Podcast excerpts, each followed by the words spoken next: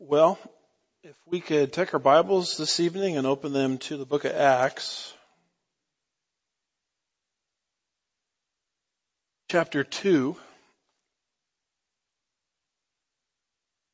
and verse 5.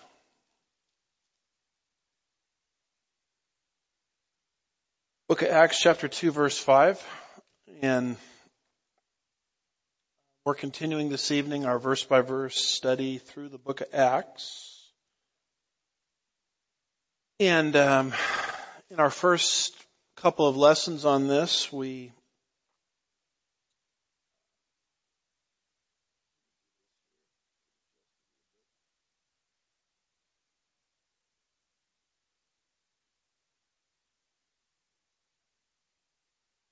Um, first couple of lessons together, we um, laid out the foundation of the book of Acts. And then from there we went into the introduction to the book of Acts. Uh, Jesus has ascended back to the Father's right hand. Apostles were told very squarely not to leave Jerusalem until the Holy Spirit would fall on them. And then we moved into Acts chapter 2 where the Holy Spirit fell. And um, we covered last time verses 1 through 4. Where the Spirit came upon the apostles and they were speaking languages that they had never learned and their messages and what they were saying was, was understandable in people who spoke those languages. And so that's verses 1 through 4. And we come this evening to verses 5 through 13, where we see the, the Holy Spirit's impact. So as we look at verses 5 through 13, we see the circumstance verse 5, the manifestation of what your Bible English translations say is, is tongues, which as I tried to explain last time, tongues is not a very good translation. It should be translated languages, known languages. And then since this is the day of Pentecost, when this happened, uh, we see a, a great grouping of people from all over the known world, um, Hebrews. They were either Jews or what we call proselytes or converts to Judaism assembled on the day of Pentecost. You see a description of that in verses 9 through 12. And then immediately you see unbelief kick in, verse 13, where many attribute the languages that the apostles were speaking to drunkenness. And so this section here, verses 5 through 13, really sets up Peter's sermon, which is going to happen beginning in verse 14, and it's going to go all the way through verse 36. The sermon, of course, we won't be able to get to today, but this is all set up for that sermon. So notice first of all verse 5, the circumstances. It says in verse 5, now there were Jews living in Jerusalem, devout men from every nation under heaven. So here is a list of the of Israel, going all the way back to the book of Leviticus. And there were three particular feasts where the Jews were told to show up at the central sanctuary to celebrate these feasts. In other words, these feasts were mandatory.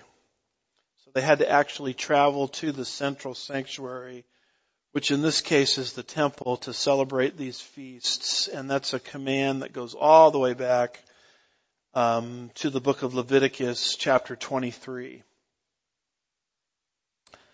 So when you study Ezekiel 23 verses 14 through 17, it'll mention three feasts.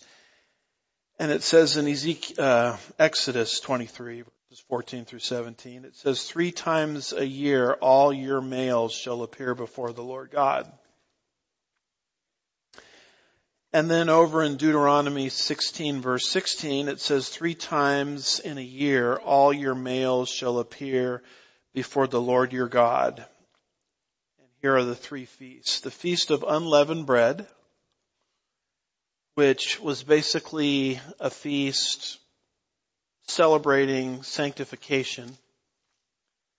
Um, it goes back to God having to take the Jews out of Egypt so fast that there wouldn't be time for to do normal cooking um, for the bread to rise, and so they were told to to take unleavened bread. So the Feast of Unleavened Bread celebrates the celebration of separation from Egypt, and it became sort of identified with the walk of sanctification separation from sin. So it says, three times a year all your males shall appear before the Lord your God, the feast of unleavened bread, the feast of weeks, Pentecost, which is feast where these manifestations of the Holy Spirit took place that we're reading about here in Acts 2. And it's called Pentecost or weeks because it celebrated 50 days after the prior feast. And then it mentions one other feast that was mandatory that they had to show up at the central sanctuary to celebrate. That's called the Feast of Booths. And the Feast of Booths, basically they built these little huts for themselves, the Jews did, and it commemorated how God always provided for his people as they left Egypt and were en route to the promised land. He provided for them through the manna from heaven, through quail. He provided for them through, you know, miraculous uh, fountains and so forth in the wilderness there in the Sinai desert. And so those were basically the three feasts that Isra- the Israelis were told to show up at the sanctuary, central sanctuary to celebrate. You will notice that Jesus in his earthly ministry, Jesus was Jewish, amen? You'll notice Jesus traveling to Jerusalem five times to celebrate various feasts. He traveled to Jerusalem and there's the scripture verses in John where you can find these if you're interested. He traveled to Jerusalem to celebrate Passover, um, an unnamed feast, the Feast of Tabernacles or Booths, the Feast of Dedication, which is another feast that was added to the Jewish calendar later. And then again, he, he goes to Jerusalem to celebrate Passover again there in chapter 13 because that's the week in which he would die and he would be the ultimate fulfillment of Passover. So once you understand this, you understand why all of these Jews are present in, on the day of Pentecost in Jerusalem when the Holy Spirit falls. I mean, they made this regular pilgrimage to Jerusalem for at least three feasts. It's just this time around the Holy Spirit had a surprise for them. And this is where the Spirit falls on this particular feast day. That's why there's this big crowd of people present. And that's when God sovereignly chose to allow these manifestations of the Holy Spirit to take place. There's a section in your Bible called the Psalms of Ascent. You'll find those in Psalm 120 through 134. And it's a wonderful section in the Psalter because it talks about, or it gives the different songs that the Jews would sing or chant, um, sing together as they were traveling up to Jerusalem to celebrate various feasts, not the least of which is these three mandatory feasts. And I say up to Jerusalem because Jerusalem is always up. Um, so when you travel to the Holy Land, the land of Israel, you know you're going up to Jerusalem when the, the bus starts to kind of go up an incline. And that's a really appropriate time, you know, to maybe read some of the Psalms of Ascent or even the, the, the group as a whole to cite um, in unison reading the different Psalms of Ascent. So anyway, this was the occasion in which these events that we're reading about here in Acts 2 transpired. That's why it says in verse 5, it says, Now there were Jews living in Jerusalem, devout men from every nation under heaven. And later on it's going to describe the different places that all of these Hebrews or proselytes, converts to Judaism came from. You'll notice this expression, devout men. That same expression is used of a man named Simeon in Luke's prequel to the book of Acts called the Gospel of Luke. It says in Luke 2:25 there was a man in Jerusalem whose name was Simeon.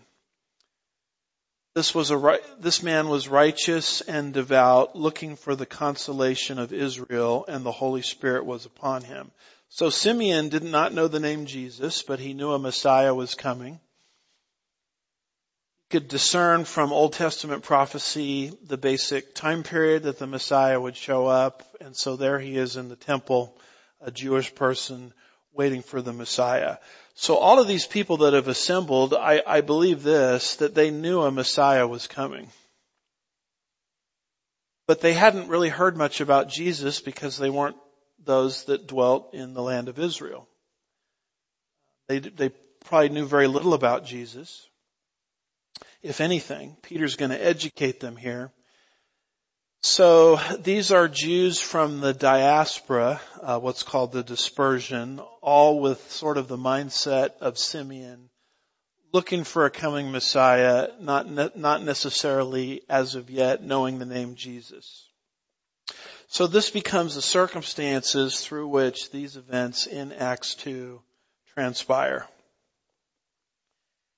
And then you go down to verses 6 through 8 and you see the manifestation of what the English translations say is tongues, but it's better said languages.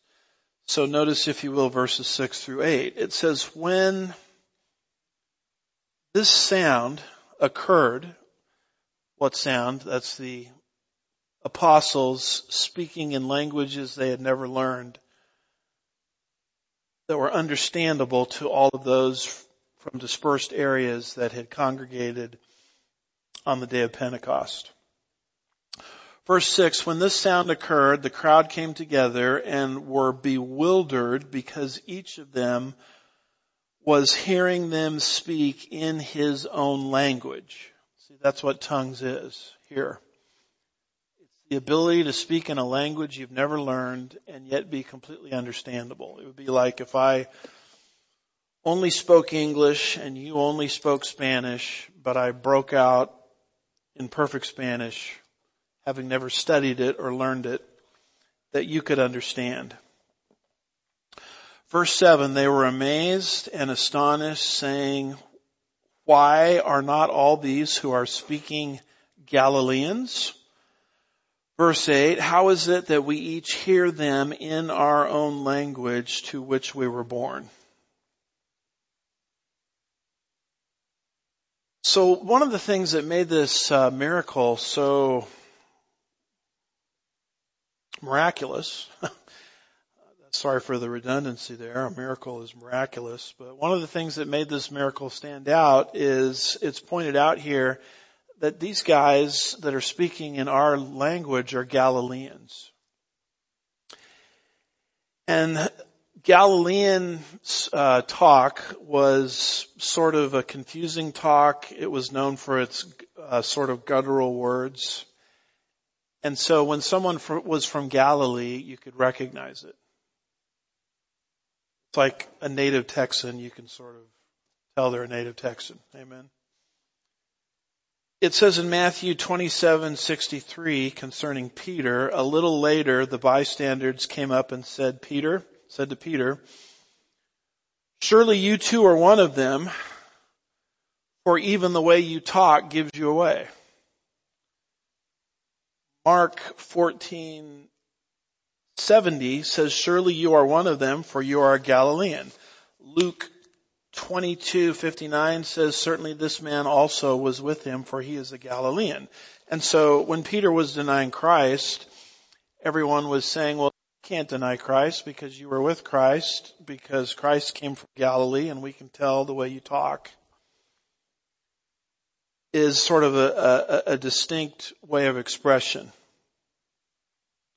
So that's what made this uh, so miraculous is everybody knew that these apostles, the 12 of them were Galileans and yet they could be completely understood in the language of those who had come from different parts of the world to celebrate the Feast of Weeks or Pentecost.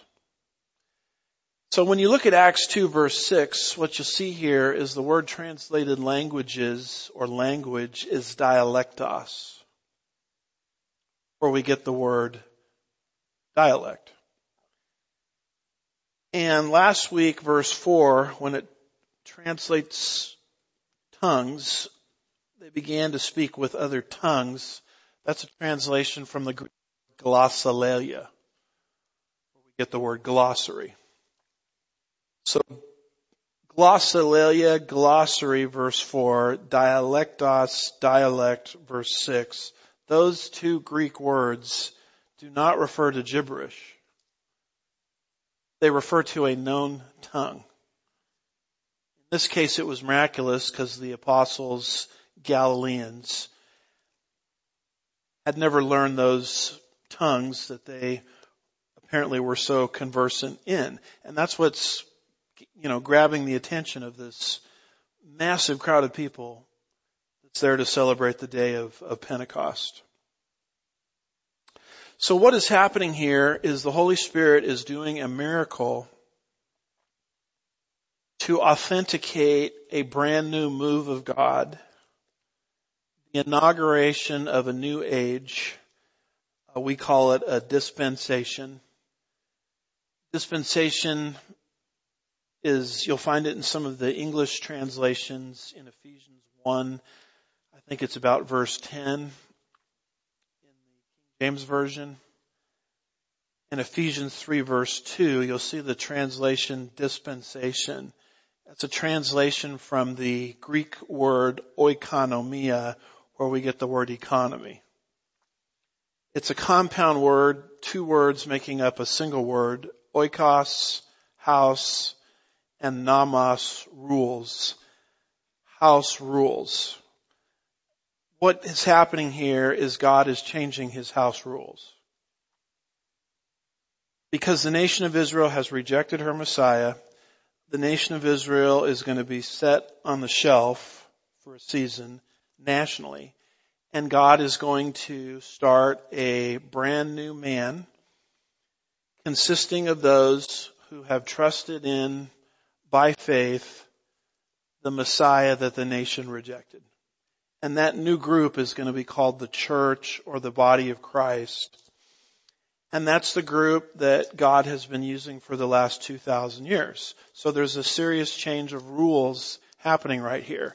And when God launches a change of rules, He testifies to it through signs and wonders so people can understand that this change is really of God. This is why the apostle Paul in 1 Corinthians 14 verse 22 says, so then tongues, or languages, as I'm trying to explain it, are, a, are for a sign not to those who believe, but to unbelievers. So tongues or languages here is designed to communicate to people that are not yet saved and they're not yet Christians. That this is really of God. This change of rules that's happening as the nation of Israel is being set aside for a season and God is raising up something brand new called the church age, which by the way, we are part of the church age. The church age has been going on for 2,000 years. What you're receiving here in Acts 2 is an explanation concerning how the church age started. And miracles in the Bible, as I tried to explain a little bit last week, have a tendency to cluster around eras of time where God is changing the rules. So they cluster around the time period of Moses because God is bringing forth the law. They cluster around the time period of Joshua because God is bringing in the conquest of the land of Canaan, which will become the land of Israel. They cluster around the time period of Elijah and Elisha because God is raising up there a new office to confront wayward kings called the office of prophet. They cluster around the time period of Jesus because there Jesus is offering the kingdom to national Israel, which they rejected. They cluster around the time period of the apostles because God is doing something brand new. He's raising up the church. And the next signs and wonders movement on the horizon will cluster around the tribulation period and the millennial kingdom because there God is doing something new. He's establishing at long last his kingdom upon the earth. Now, I'm not, well, I'm not saying that God can't and doesn't do miracles today. If I believe that, I wouldn't pray for people to get well. What I'm saying is, when you see miracles in the Bible that are the rule rather than the exception, because today, miracles are more the exception rather than the rule. They're, they're less normal. But when you see time periods where they're in the norm, it relates to time periods where God is bringing in a new epic, a new era, a new dispensation. And so that's what's happening here. And the miracle that's being used is the capacity to be understood by all those who had gathered as the apostles were speaking in, la- in languages, known languages that they have never studied or learned. And everybody's picking up on something very significant is happening here because these guys are Galileans and yet I can understand them perfectly in my own native tongue. So what I am explaining here is very, very different than what is typically called the gift of tongues today. Uh, Arnold Fruchtenbaum says the reason was that they heard every man speaking in his own language. The Greek word for language here is dialectos, the origin of the English word dialect. It simply means language. It explains what the tongues of verse 4 were spoken languages with all the rules of grammar, diction, syntax, and all that a language involves. Everyone who was present heard someone speaking in his own language, the language of the country from which he came. So this has nothing to do with repeating a couple of syllables over and over again. This is, the, the, um, the Greek language itself does not express that idea. So this idea of speaking in a language that's sort of gibberish, unknown, where does that come from? I would submit to you that it does not come from the pages of scripture. It comes from non-Christian sources. Let me give you a few examples of this uh, here is Virgil, first century BC, commenting on the priestess on the Isle of Delos. And it says she attained her ecstatic state and speech in a cave where drafts and winds made weird sounds and music.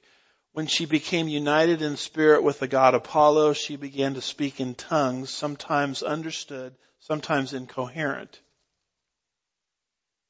So, tongues has more in common with pagan belief systems as it's practiced today many times than what the scripture is actually talking about. Here is National Geographic on the priestess at Delphi. It says, in a trance, perhaps induced by narcotic herbs, she sat on a tripod and raved. Priests enriched themselves by translating her incoherent cries into rhymed prophecies. Here is uh, Church Father Chrysostom in the fourth century commenting on the priestess at Delphi. These are all pagan belief systems. He says the same Pythoness then is said to be female to sit at times upon the tripod of Apollos astride and thus the evil spirit ascending from beneath and entering the lower part of her body fills the woman with madness. And she with disheveled, disheveled hair begins to play the, and I don't even, can't even pronounce that instrument. How do you say that? Yeah, whatever. And whatever they said, I hope it was picked up by the microphone, or else I'll be speaking in tongues up here. Um, and to foam at the mouth, thus being in frenzy to utter the words of her madness. Interestingly enough, Mormonism, which we would consider a non-Christian cult, when you get into the uh, sort of origins of Mormonism, you see these sort of ecstatic utterances that are unintelligible practiced in Mormonism. So here's Joseph Smith giving a command and he says, arise upon your feet, speak or make some sound, continue to make sounds of some kind, and the Lord will make a language or tongue of it. So I, I've been around many people that have told me ever since I became a Christian around 1983 that if I'm really a Christian, I need to be able to speak in tongues. And I told them I've prayed for the gift of tongues, I've tried the gift of tongues, and I don't have the gift of tongues. And they would say things like, well, what you need to do is sort of, they would use this expression, you need to kind of prime the pump. Meaning just start talking in incoherent words and then the Lord is going to take it all and it's going to be your own personal language. And as exciting and interesting as, as that is, that's not found in the pages of the Bible. It's not found in Acts 2. It is found in either pagan sources, as I've tried to explain, or in the realm of the non-Christian cults like Mormonism. Brigham Young, obviously a prominent leader in early Mormonism says shouting, quote, shouting, jerks, and dancing were common in their services and Brigham Young not only spoke in unknown tongues but interpreted his messages um, to his hearers. I found this very interesting. This is a record of somebody who claims they had the gift of tongues but in hindsight realizes that it was not the Holy Spirit that gave them that particular so-called gift of tongues because at the time they weren't even saved. So this person writes, quote, now before you sit down and write me a letter telling me how real your experience with tongues is, let me tell you about mine. I've spoken in tongues on several occasions. I've walked down aisles I've prayed through at the altar. I've followed the instruction of spiritual leaders who were telling me how to speak in tongues, and I spoke in tongues. It was very real. I'm not denying the fact that these are real experiences that people have. What I'm saying is every experience a person has doesn't necessarily come from the Holy Spirit. Because there's counterfeit sources of the miraculous, right? And if it doesn't line up with scripture, it can't be coming from the Holy Spirit, which means it can only come from two other sources. The flesh or the fallen nature, or it can come from the realm of the satanic or the demonic. So this person says it was very real, it happened, there was nothing unreal about it, but it was not of the Holy Spirit. How do I know? I wasn't even saved at the time. That's how I know. I became convinced by the preaching I heard that I must speak in tongues to be made right with God. I was determined to do it, um, and I did it. So what is happening here in the book of Acts is a far cry from what is typically touted as tongues today in a lot of modern sectors of evangelicalism. So we have the circumstances, the day of Pentecost, verse 5. We have the manifestation of languages, as I prefer to call it, verses 6 through 8. And then you go down to verses 9 through 12 and you're given an in-depth description of the different Jewish groups that were assembled on the day of Pentecost and from where they came. So notice, if you will, verse 9. And here's a wonderful map that, if you can see it well, it kind of charts out where all of these people on the day of Pentecost came from. We, we know why they're there. They're there to celebrate the day of Pentecost because the, the Old Testament, which was their Bible, told them to show up at the central sanctuary and celebrate Pentecost. And there were two other feasts that were mandatory as well, as we've already, as we've already explained. But where do they come from? Um, take a look at verse 9. It says Parthians and Medes and Elamites and residents of Mesopotamia. Uh, these are all people that essentially came from the east. Their native tongue was Aramaic. And they were the descendants of the ten northern tribes. So if you look at the map here, you can see uh, those different groups. Um, one, let me camp on just for a minute, is the residents of Mesopotamia. Parthians and Medes and Elamites and residents of Mesopotamia. Let me just explain something about Mesopotamia if I could. Mesopotamia literally means between the rivers. Meso, between, and then you recognize the word Potomac as in river, Potamia. It literally means the middle of the rivers, those rivers being the Euphrates and the Tigris. And so these people came from modern day Iraq. The Hebrews called this territory, and this is where the Tower of Babel once stood. And there's a really strong argument to be made that it's in that general part of the world and we don't can't say it with dogmatism because we don't know how much the flood altered the world at that time. We believe that the flood was a worldwide catastrophe. But in all likelihood, the Garden of Eden was probably in that part of the world as well. The Hebrews called it Shinar. The Greek name for it is Mesopotamia. That is where the nation of Israel was taken into the Babylonian captivity for 70 years.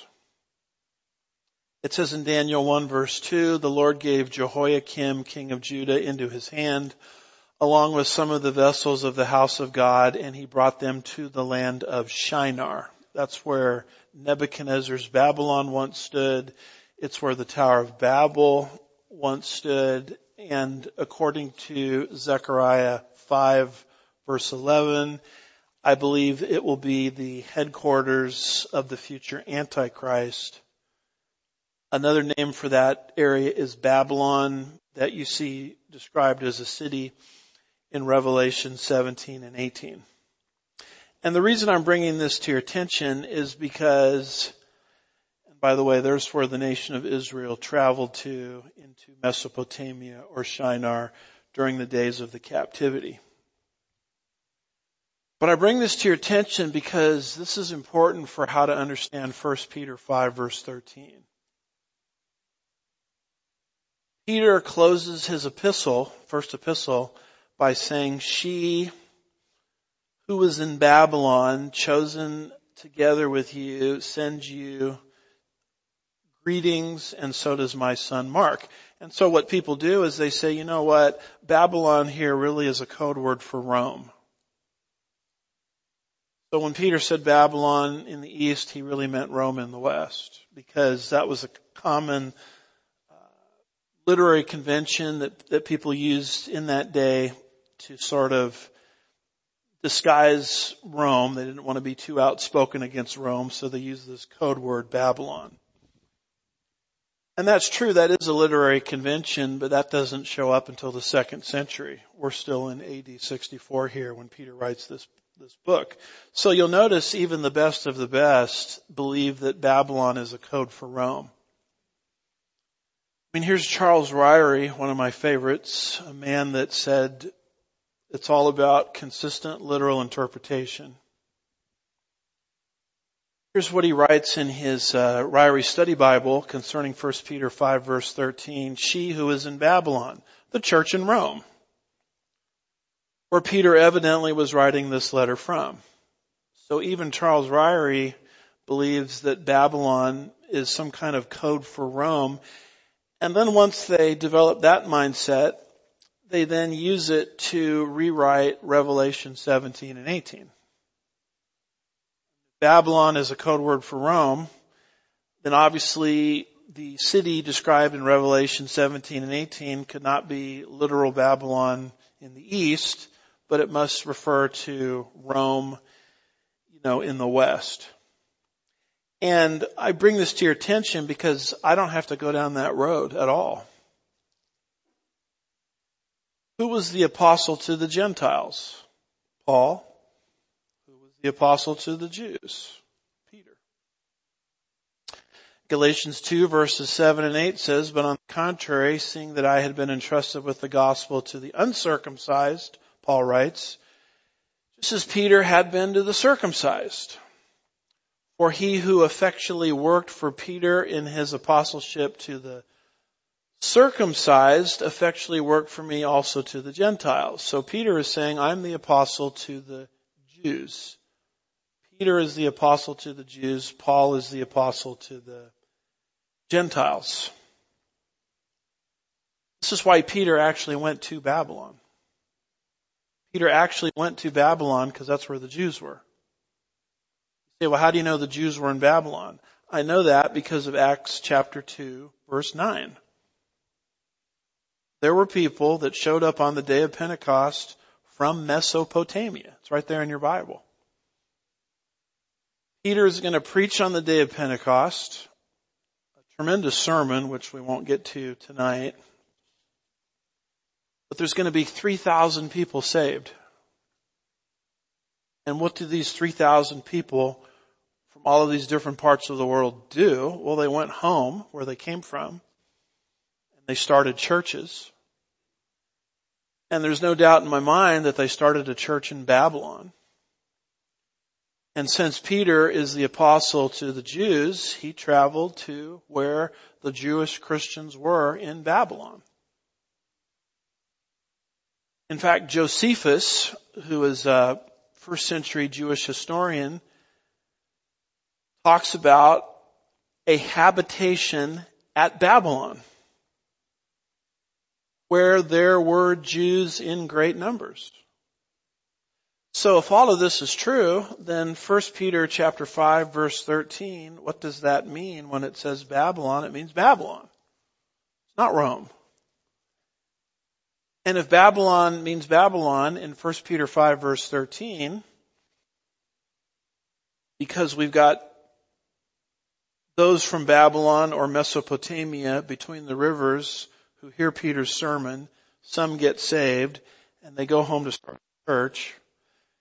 If because of all of the things I've said, Babylon means Babylon in 1 Peter 5 verse 13, then you lose your ability to use 1 Peter 5 verse 13 as some kind of basis for allegorizing Revelation 17 and 18. And if you learn absolutely nothing else from what I've said, just remember this. In the Bible, Babylon means Babylon. Babylon is used 300 times in the Bible. It always means Babylon every single time it's used. including 1 Peter 5 verse 13, even though some of my heroes in the faith like Charles Ryrie are not following literal interpretation. See, the bottom line is there's no reason not to take God at His word when He says something.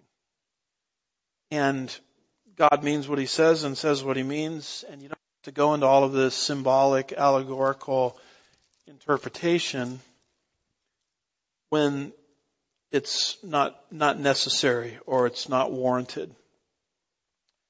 Continuing with this list, second part of verse 9, who else was there on the day of Pentecost? There were people there from Judea, Cappadocia, Pontus, and Asia. Judea is Galilee and Syria, and those folks spoke Hebrew. And then there's three other names mentioned sort of in the Asia Minor area that we would call modern day Turkey. They are Cappadocia, Pontus, and Asia. Those folks spoke Greek. And then you move down into verse 10 and it talks about Phrygia and Pamphylia. You know about Phrygia. Phrygia is an area in modern day Turkey that the apostle Paul passed through on his second missionary journey. It says they passed through the Phrygian and Galatian region having been forbidden by the Holy Spirit to speak the word in Asia. So we know exactly where Phrygia is. Phrygia is in Galatia, modern day Turkey. There's where Phrygia shows up on a map. And then he also mentions uh, Pamphylia, if I'm pronouncing that right. Pamphylia there is also in the Asia Minor area, modern day Turkey. And so these are folks in Asia Minor, modern day Turkey that basically spoke the Greek language. You've got people present speaking Aramaic. You've got people present speaking Hebrew. Um, you've got people present speaking Greek, and these Galilean uh, uh, apostles that probably had never studied or learned these particular tongues or languages were completely understandable by all of these groups that had assembled. You continue on in verse 10 and it mentions some other groups that were present. It mentions Egypt and the districts of Libya, I think it also mentions there around Cyrene. Egypt, Libya, and Cyrene, that would be North Africa, there towards the bottom of the map. Those folks spoke Greek from North Africa, and you might remember Cyrene, remember the man from Cyrene uh, helped Christ carry his cross when he became depleted and exhausted as recorded in Matthew's gospel. What was it? Simon of Cyrene. Do I have that right? And also mentioned here is Rome. End of verse 10. And visitors from Rome, both Jews and proselytes. What's a Jew? All these people present are Jews. A Jew is someone who is of the physical lineage of Abraham, Isaac, and Jacob. Well, what's a proselyte? A proselyte is essentially somebody who was a Gentile, converted to Judaism to learn about Yahweh. So this becomes the explanation as to how the church at Rome started. A lot of people think that an apostle started the church at Rome.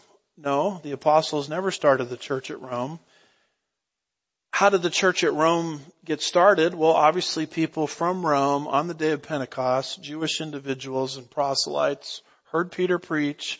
They were among the 3,000 that were converted and they went west just like those from Mesopotamia went east and they started that particular church. This is why it's Paul's ambition to get to Rome. All the way through the book of Acts, we'll see that. Why does he want to get to Rome? He wants to get to Rome not to evangelize. The church was already started. He wants to get to Rome to make sure that that church is on the proper doctrinal foundation because it was started without the assistance of an apostle. This is why Paul says in Romans 1 verse 11, for I long to see you, speaking to the Romans, that I may impart some spiritual gift to you that you may be established. He wants to establish them make sure the church at Rome is going the right, uh, the right direction. So these are people that came from the West, they came from Europe, and those folks spoke Latin. So here are these Galileans and they're, they're speaking Latin perfectly. Um, and everybody can recognize it that's from that part of the world and they say this is a miracle of God. God must be starting something brand new here. And then you slip over to Acts chapter 2 verse 11. And it mentions those from Crete. Says Cretan, Cretans and Arabs. Um, Arabs, and you can see where Arabia there is, kind of in the um, south, uh, what would that be? Southeastern part of the map. You can see where Crete is. It's there in the west. It's a little tiny island in the middle of nowhere. That's where Titus was sent to pastor. How would you like that job? Given from the apostle Paul. I've actually been to Crete. Other than a few shops and restaurants, there ain't a lot going on out there, so to speak. And here is uh, Titus pastoring these house churches in Crete. And Paul says, by the way, all the people in Crete that you're trying to pastor are kind of lazy gluttons. So you're going to need some help, Titus, as you seek to pastor that group. So that's how the church at Crete got started. They spoke Greek. It mentions Arabs. They spoke Nabatean and Aramaic. And the great miracle of the whole thing is in the second part of verse 11. We, that's this whole assembled group in Jerusalem on the day of Pentecost. We hear them in our own tongues speaking of the mighty deeds of God. And when you drop down to verse 12, you see their reaction. And there's two reactions here. Reaction number one, verse 12, and they all continued in amazement and great perplexity, saying to one another, what does this mean? That's reaction number one. They're, they're not denying the existence of these languages given by the Holy Spirit supernaturally. They want to know what's this all about. They're not denying the supernatural. They're saying, why did God send it? What does it mean? So they're asking the what question.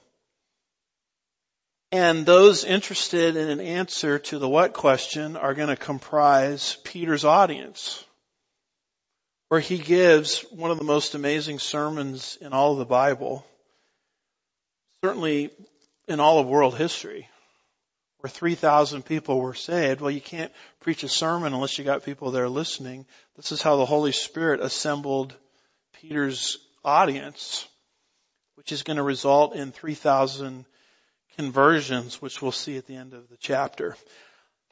Unfortunately, that's not the only reaction. Another reaction, verse 13. But others were mocking. Some were saying, what does it mean? Others were mocking. And what you'll discover is as truth is proclaimed all the way through the book of Acts, those are two standard reactions. You'll see this um, at the end of Paul's great sermon on Mars Hill in Athens. Gives an amazing sermon there to unbelievers and it says this, now when they, that's the Athenians, heard of the resurrection of the dead, some began to sneer. Mock, mockery in other words. But others said, we shall hear you again concerning this. And then the very end of the chapter says, but some men joined him and believed. So Paul preaches, some sneer or mock, some want more information, and some believed. So that's a great question for anybody listening here today. What, what group are you in? I hope it's in the believing group.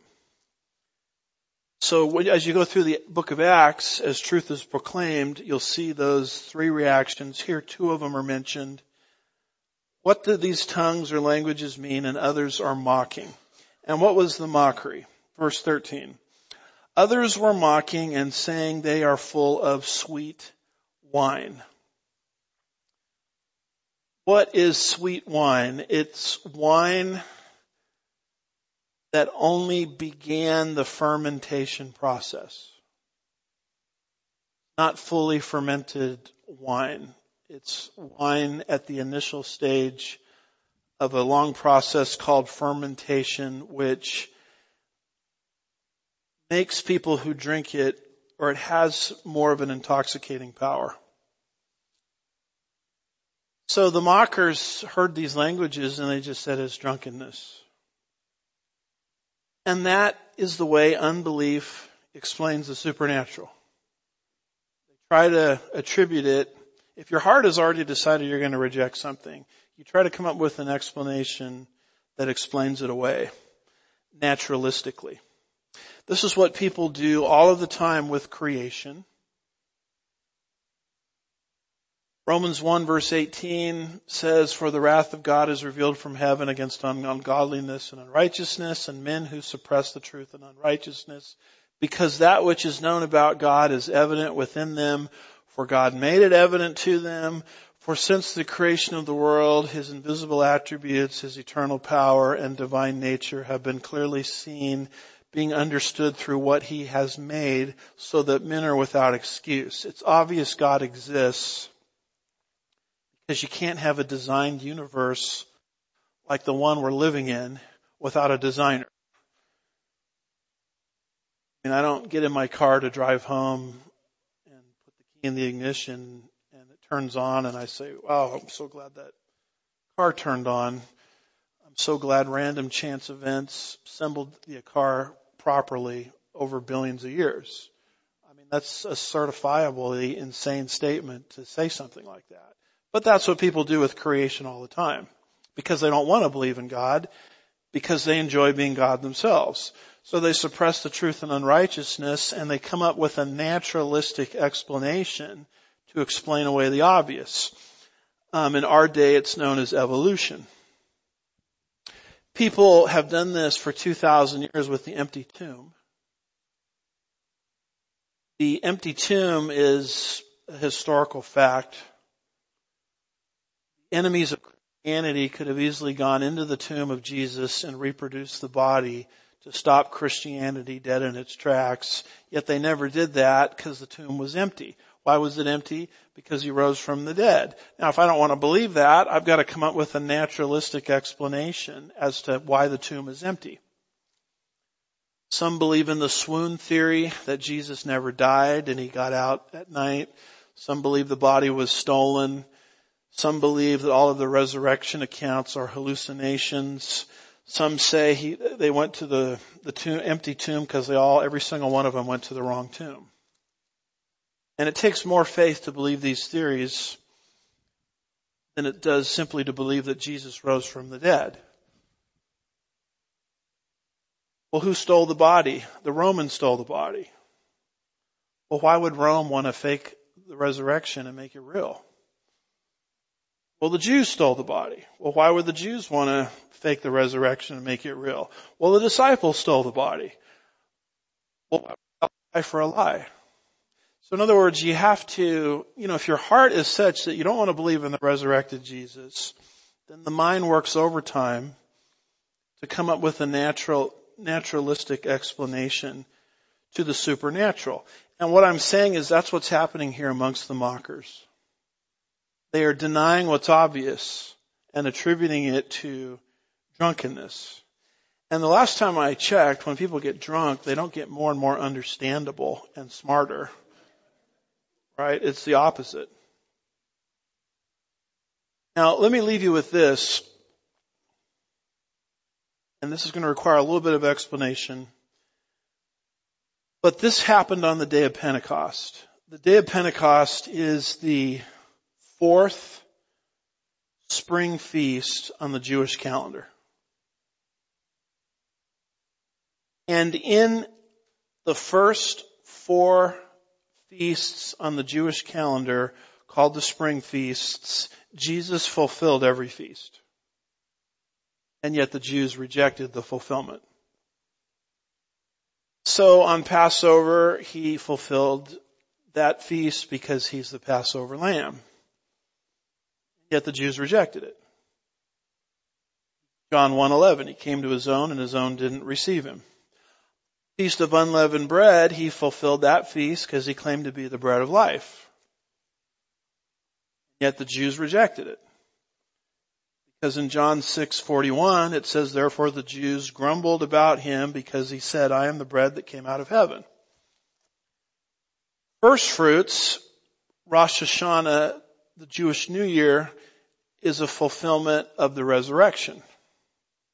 This is why Paul calls Christ's resurrection first fruits. Yet the Jewish authorities rejected that because they made up this story. You are to say to his, you are to say his disciples, I'm reading out of Matthew 28, 13, as the Jews are bribing the Roman guards at the tomb, you are to say his disciples came by night and stole him away while we were asleep. So Jesus fulfills Passover, rejected by the nation. Jesus fulfills unleavened bread, rejected by the nation. Jesus fulfills first fruits, rejected by the nation. And here's the fourth spring feast that is being fulfilled here.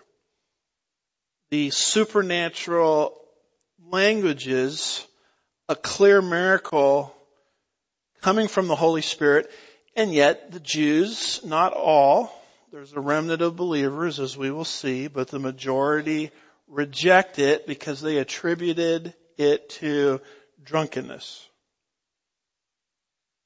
So what happens after the first fall feasts? You see that black line there? There's a long hiatus between the first fall feasts. I'm sorry, I had that backwards what happens after the, four, the first four spring feasts? There we go. Is there's a dark line there and it's a hiatus. A long period of time is going to elapse between the end of the spring feasts and the beginning of the fall feasts. You see that very clearly on a Jewish calendar. Look at the difference between Pentecost and trumpets. A long hiatus.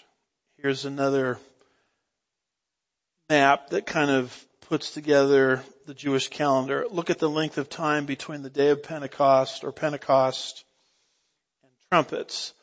A long intermission, a long hiatus. So what is the plan and program of God in that long hiatus or interim? That's us, the church.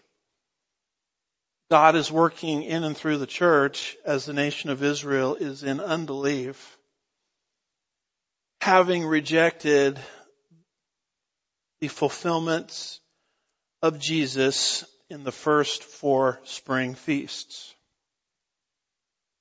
Does this mean that God is through with the nation of Israel? No, it doesn't, because after the first four spring feasts, after the hiatus is over, are going to come the last three fall feasts. So following the church age, after the translation of the church at the rapture, what is going to happen for the nation of Israel is they're going to accept Christ. They rejected him in the first four spring feasts, but they will accept him in the remaining three fall feasts in the events of the tribulation period and the millennial kingdom. So they're going to have a change of heart. So at trumpets, Christ will sound a trumpet and gather his elect from the four corners of the earth at the end of the tribulation period. At atonement, Israel will look upon the one that they have pierced and mourn as one mourns for an only son. Zechariah 12 verse 10. At booths or tabernacles, which in Hebrew is Sukkot, the nation of Israel will enjoy the millennial kingdom. So if you can understand these feasts, you'll understand God's program for Israel. They rejected Christ when Christ was the fulfillment of the first four spring feasts. Now there's this long pause. That's where we come in. We're the church. But following the church age, the nation of Israel is going to have a change of heart in the tribulation period and accept the manifestation of Jesus in the remaining three fall feasts. The best academic work that's ever been done on this is by a man named Terry Hulbert. His doctoral dissertation at Dallas Seminary 1965 is called The Eschatological Significance of Israel's. Here's what he says. When God fulfilled the first four feasts, He had provided everything for Israel to enter into literal kingdom blessing.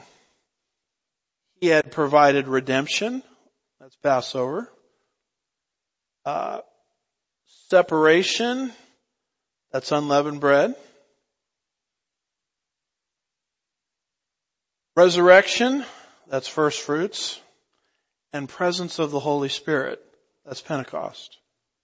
That's what we're reading about right here in Acts 2. Israel's rejecting the fourth spring feast. That's what's happening here.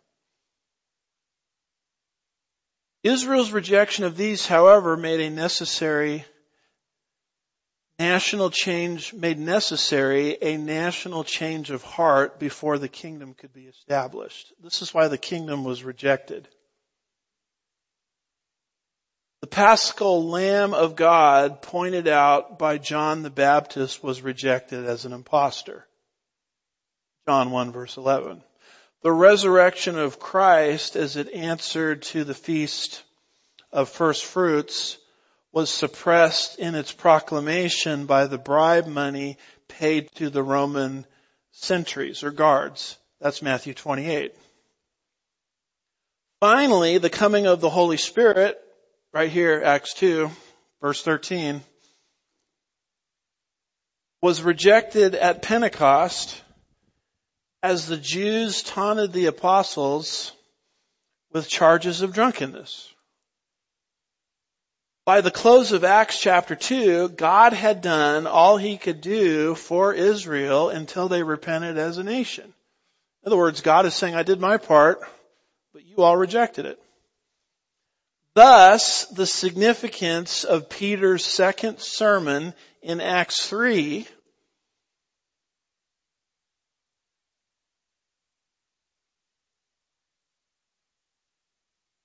was that it reemphasized the condition of millennial blessing already laid down in the Old Testament, but yet as unfulfilled. Peter in Acts 3 is going to explain to the unbelieving Jews, you need a national change of mind. Repentance.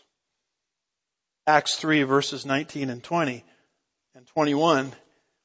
And until that happens, the times of refreshing, the kingdom in other words, will always remain in a state of postponement until you nationally repent. Of the utmost importance here is the fact that the shedding of the blood of Christ to take away sin and with the coming of the Holy Spirit to empower the life of the redeemed, all of the spiritual requirements for the millennial kingdom had been met as far as God is concerned.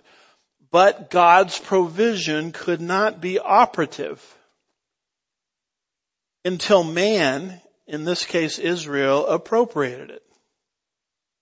This point cannot be overemphasized for it is not only the reason for the delay in the fulfillment of the final three feasts, it is the basis for understanding the relationship of the church to the feasts. What is the relationship of the church to the feasts? We are that interim period in between the last spring feast and the first fall feast. So we're living in between a time period of Israel's rejection of their Messiah in the first four feasts and when they will accept their Messiah in the remaining three feasts. That's where we are. But the day is going to come where God will take the church to heaven. Israel in the tribulation period is going to have a change of heart and what they rejected in the first coming, they'll receive in the second coming as they will now accept the manifestation of Jesus in the remaining three fall feasts. So that is the significance of verse 13 and why it mentions these mockers and why the, God chose for the Holy Spirit to fall on the day of Pentecost. That's the significance of it. So now Peter, verses 14 through 36, is going to stand up and he's going to preach. His sermon goes from verse 14 through verse 36. He's going to get an amazing reaction in verses 37 through 41. So I would encourage you to read through that sermon in preparation uh, for next time. So we're a few minutes over, so if you gotta collect your young ones and take off, now would be a good time for that. And if anybody wants to stick around for Q&A, we can, we can do that as well.